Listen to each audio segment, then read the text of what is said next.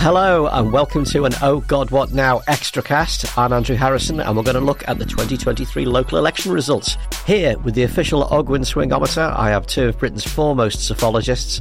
Hello, Naomi Smith, CEO of Best for Britain. How are you? Hi, Andrew. I am not a psephologist. How's your swingometer? That is misleading. Uh, it's, it's, it's swinging around the place because we're recording this before the final tally is in, but hopefully we can still say some interesting things for our listeners.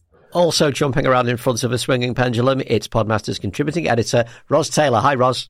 Hello, Andrew. I am also not a psephologist, but can I just say, why aren't there any female psephologists that I can name? They are all male. It's very bad.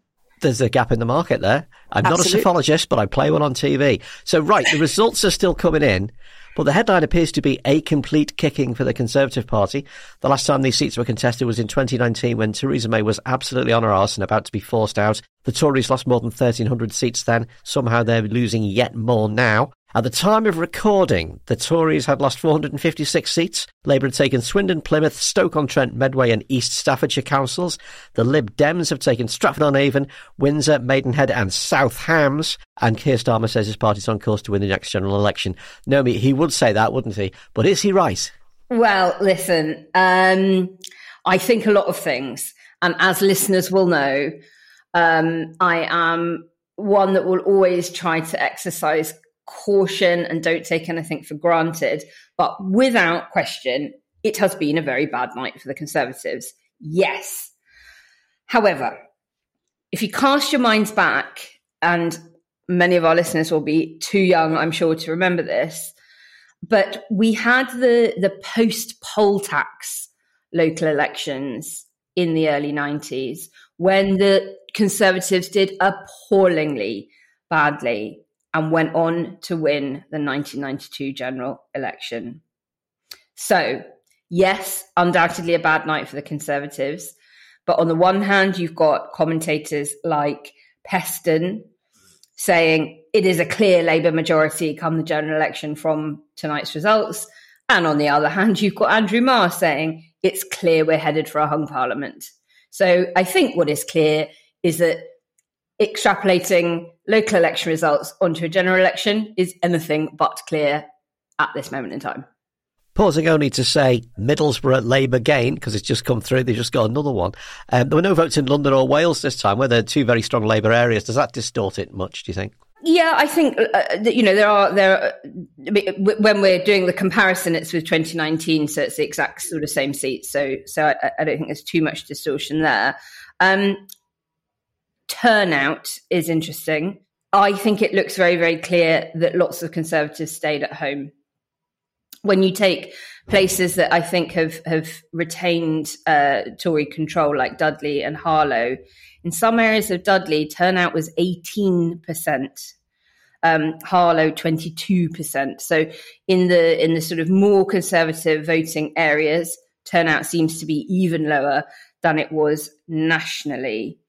So, you know, uh, bear that in mind. Would would that turnout still be so low come a general election? Are those people that aren't going to risk, you know, Labour getting into number ten, but are happy for somebody else to run the council? Maybe. I think the other thing to remember is that in 2019, lots of people went independent as well. That, that was that was the year that we saw the big rise in the number of independent councillors. Um, and and you know that they don't seem to be having such a, a good time of it this time round, um, and people going back to Labour or transferring to Labour uh, and away from the Conservatives and or the Lib Dems and Greens in in other areas that you're looking at. That is really interesting that that turnout thing because it it does relate possibly to voter ID, which we'll talk about in a minute. Um, but Ros, um, before this election, senior Conservatives were talking about losing a thousand seats, obviously softening us up on expectation management, uh, casting things as a bad result uh, so that they could beat it. But it actually looks like that might well happen. Ros, what what does this mean in Conservative Central Office for looking at the future? Well, it means that talk of a Tory renaissance is obviously for the birds. And it turns out that people don't really want to vote for a bad government much more than they want to vote for a really appalling government. Uh, that said, of course, there is no real threat to Sunak, no matter what grumbles you may hear over the next 24 hours from Tories who want him to do things like cut taxes and possibly build more houses or possibly build no more houses at all. I don't think they really know what they want on that front, but that he is, he is safe. They have now got to stick with him. And what he has to keep doing now is plugging away at his five pledges, uh, which currently we really see no signs of improvement at all, particularly in the NHS and small boats and inflation, all of which are proving very, very stubborn and hard to tackle. Of course, we had Sunak had his minor breakthrough, I would describe it, on the Northern Ireland um, agreement, and um, that was good news for him. But I don't think that has had much relevance to the way people are voting in these elections. And certainly it hasn't even led to a return of the uh, Northern Ireland Gov- Assembly at, at Stormont yet. So I think that the Conservatives will just feel now that they have to keep, you know, plugging on, plugging away, hoping there is something, some perhaps some scandal around Starmer, hoping that Starmer's momentum breaks and that he can't, in the end, come up with a vision for the future of Britain, which people feel they really want to vote for in 2024. Sunak's been largely invisible on this localist campaign. And uh, okay, prime ministers tend not to get too involved, but he's been absolutely, com- completely absent. Traditionally, when there's a disaster, somebody carries the can. Is there anybody left to carry the can for this? Well, there's always Greg Hands, the party chairman, of course. Um, so there's a possibility he could, uh, but I don't know. What, what, in a sense, you know, they, they they were expecting bad things. If you go if you go into a local elections and say that you may well lose a thousand seats, and then you do lose a thousand seats, um, I'm not sure that you really have a good case for getting rid of your party chairman, which is, after all, a job that they really struggle to fill. You've got some really interesting seats where. Um, uh, the Tory MP has already said that they're they're stepping down, but locally the, the Tories were incredibly strong, both in um, uh, general election Westminster votes and, and in local elections. You take somewhere like Bracknell, last time round they got 37 Conservative councillors, four Labour, one Lib Dem. Last night that went down to eight Conservatives, 22 Labour, so down 29 Tory councillors, up 18 three Lib Dem and two Green.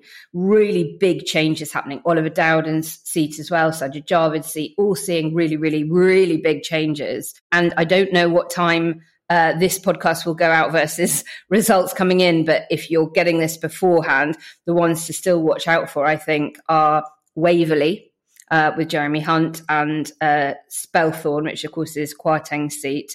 Um, and in Waverley, the Lib Dems recommended the Greens. The, the, the candidates stood back and endorsed the other parties. So you have also got some progressive alliance stuff happening in spite of party HQs telling them not to do it, but organising locally to try and take control of the council or wrestle it away from the Conservatives. Well, just so the listeners can compare and contrast, it's it's fifteen it's fifteen forty three by my iPad, and the Conservatives have just lost control of Tewkesbury, so it's just uh, they keep flooding in, and they've just lost control of Staffordshire Moorlands as well. No, no, no overall control is having a fantastic night. I might join that party. Yeah, I was going to ask Naomi what happened in Stratford upon Avon because the Labour did stand in Stratford upon Avon, but they were pretty much wiped out, and Lib Dems have taken control, and the Greens have also done very well um, the Tories have basically been removed. Was there an informal deal there of some kind, or was it just did people realise that they needed to vote tactically? Um, I don't know about what happened locally, so I will let listeners who live in Stratford um, and support Greens, Lib Dems, Labour, etc., uh, jump on our Twitter and tell us whether or not anything went on there. I hope it did, because where it didn't, we call them tragedy seats. Uh, so, for instance, Rochford, four way marginal, um, the cons got, well, they, they, they got to hold control with just 31% of the vote. Labour got 27, Lib Dems got 21, Green got 20. Quite clearly, that's a tragedy. The vast majority of the people of Rochford did not want the, con- the Conservatives to keep control, um, and and had the Progressive parties got their act together, as has happened quite clearly in some other parts of the country. Oh, so, for instance, in Oxfordshire, even the MP for the Lib Dems, Layla Moran, in Oxford West and Abingdon, put out literature endorsing uh, Greens in a in a particular ward. Um, and and and the Lib Dems backed off, and, and and probably got into some significant trouble from Lib Dem headquarters for doing so. But where where where local parties take it into their own hands to do these things, it does work. It getting around this dreadful first past the post voting system. Ros, you think Sunak's safe as a result of this, but uh, Lord Peter Cruddas' oddball Tory right-wing site, the Conservative Post, is already within hours of the first results coming in saying, is it time for the Conservative Party to bring back Boris, or at least a democratically elected leader, they say pointedly. Are we going to have to steel ourselves for another insurrection in the Conservative Party, however unsuccessful? No, we're not. This is it. He's he's not coming back. I'm sorry. They they may enjoy their drama, but there is no way that Boris Johnson is returning as prime minister. It would be risible for a party to, having got through three prime ministers last year, to then bring back one of the ones that they so you know, utterly repudiated. Uh, there is no possibility of this happening. It's just Boris's friends wanting to humour Boris, in my view, and uh, it's it's pathetic, frankly. But a tearful Nadine Dorries was seen on television, etc., etc. Um, looking into the oh, by the way, Labour gain high peak, another one. That, that's a that's a totemic red wally kind of seat that flipped under the uh, in in Westminster elections, flipped from Labour to the Conservatives in 2019. Which brings me exactly to, to uh, what, what I was looking at. Uh, looking into the specifics, Stoke-on-Trent's gone Labour, Blackpool's gone Labour. Woke-on-Trent, sorry, you need to now give it Woke-on-Trent. its proper name. Absolutely. Yeah. Woke-on-Trent is drinking the oat milk of victory, having gone Labour. Blackpool's gone Labour from no overall all control. High Peak's just gone Labour. It's bad news for Gullis and Benton. Is the red wall red again, or at least some kind of like off-pink, salmony type of colour? Yeah, I mean, I think these these uh, seats are returning to you know, traditional Labour support. I think there is, and it seems that in the Midlands, particularly places like Derbyshire and in Stoke and so on, that people have had enough of. Uh, of, of, of, Tory government, and they do want to punish the Tories. And I think this is that that's the message that you're saying today. I mean, let's face it, today is not an overwhelming, overwhelming endorsement for the Labour Party, but it was never going to be. And people who thought that it was going to be um, haven't really thought about what happens at local elections. Local elections are a chance to kick the party in power and see if a, a different party can do something, you know, can shake up your local council a bit. Can if there a chance to express your underlying support for perhaps the Greens, which you might feel was a completely wasted vote in a general election, because it usually is and they're not comparable. And I think, given all those things going on, and you know, people can point to to the Labour vote share not being as high as they might hope it would be in a general election. Well, no, of course it won't be. And what we have to hope now is that Labour, before the next election, which could be as far off as 18 months away after all, will be able to build up a sense of excitement and momentum for a Labour government. Because that is the thing I think that is missing and that we all feel the lack of at the moment. For all that Starmer has set out some policies, there isn't a clear sense among the public of what he would do. He, it's clear he would be different, but what would he do? That is the question that they need to answer, but they have still got loads and loads of time to answer it. And let's face it, the Starmer project has gone pretty well so far.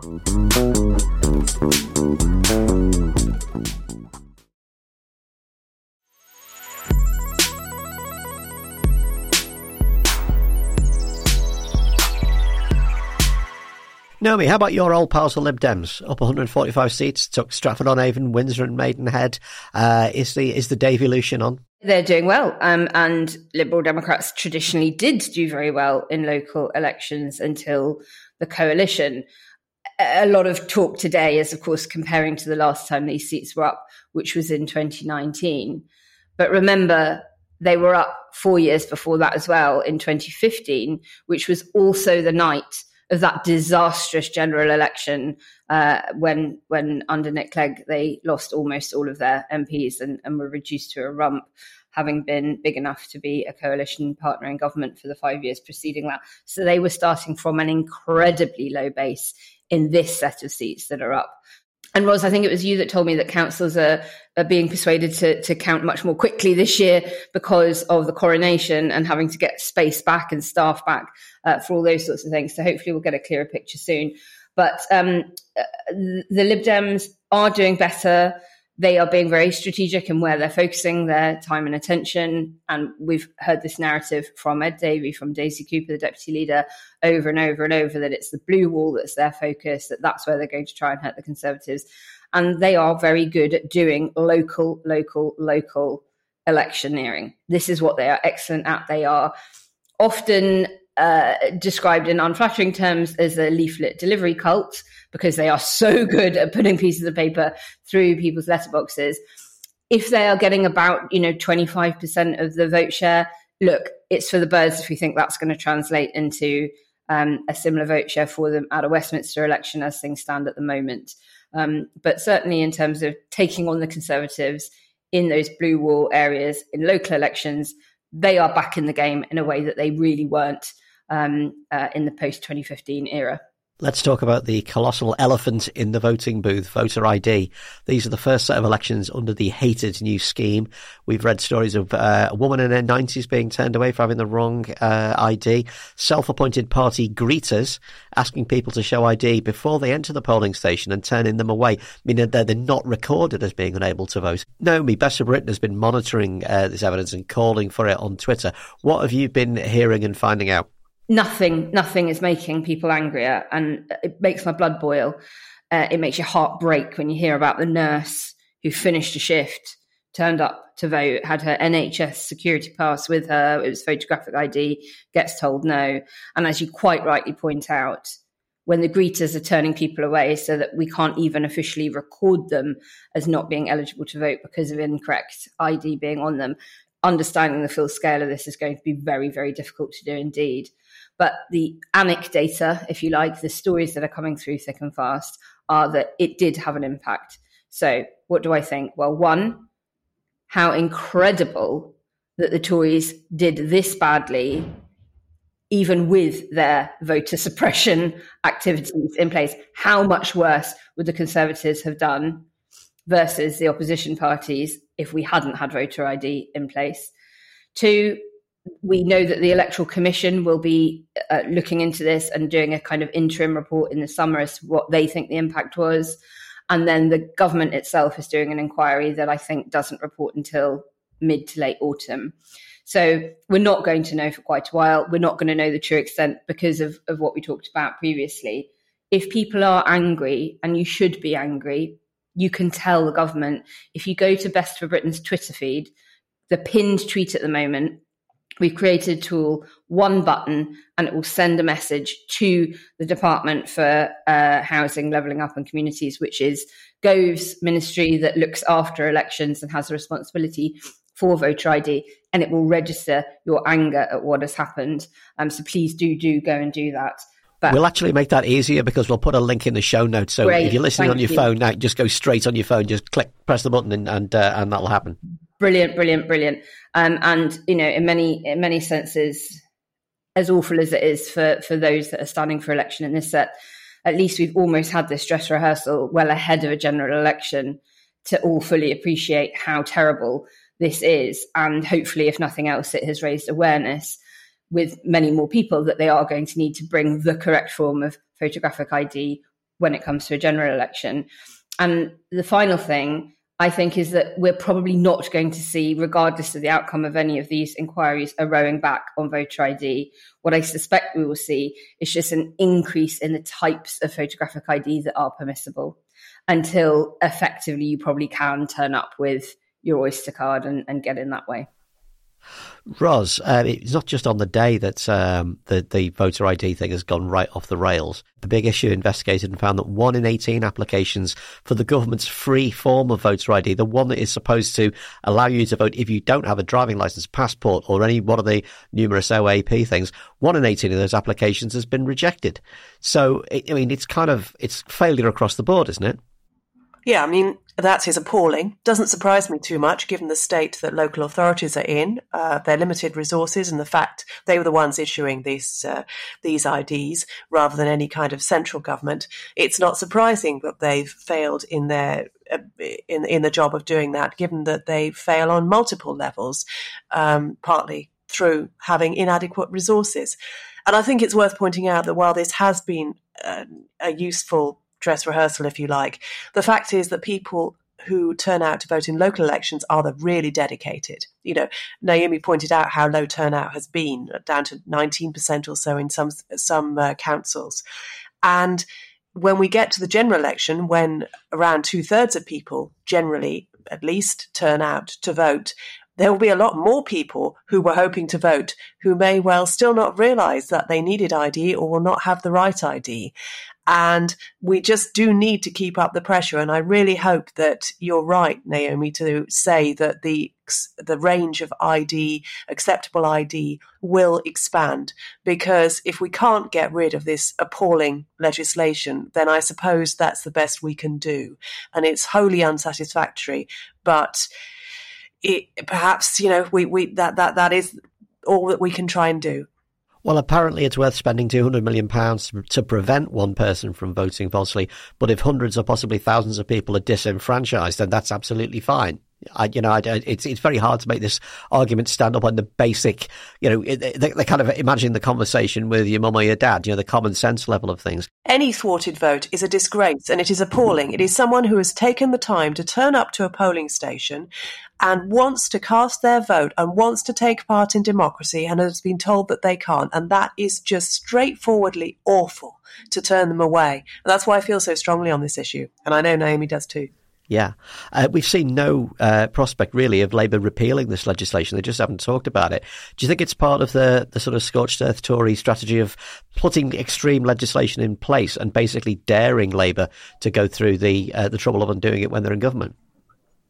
There's so much to do though. There's so much. Where would you begin and why would you, you know, if you look at the awful things that this government has done from anti-democratic measures around protest, around voting, around freedom of our media, the ability of the, the courts to act independently, the, the, the constraints it's putting on all avenues to accountability, not least uh, judicial reviews and things like that, all the way through to then the terrible things they've done on nationality and borders, uh, asylum, you name it.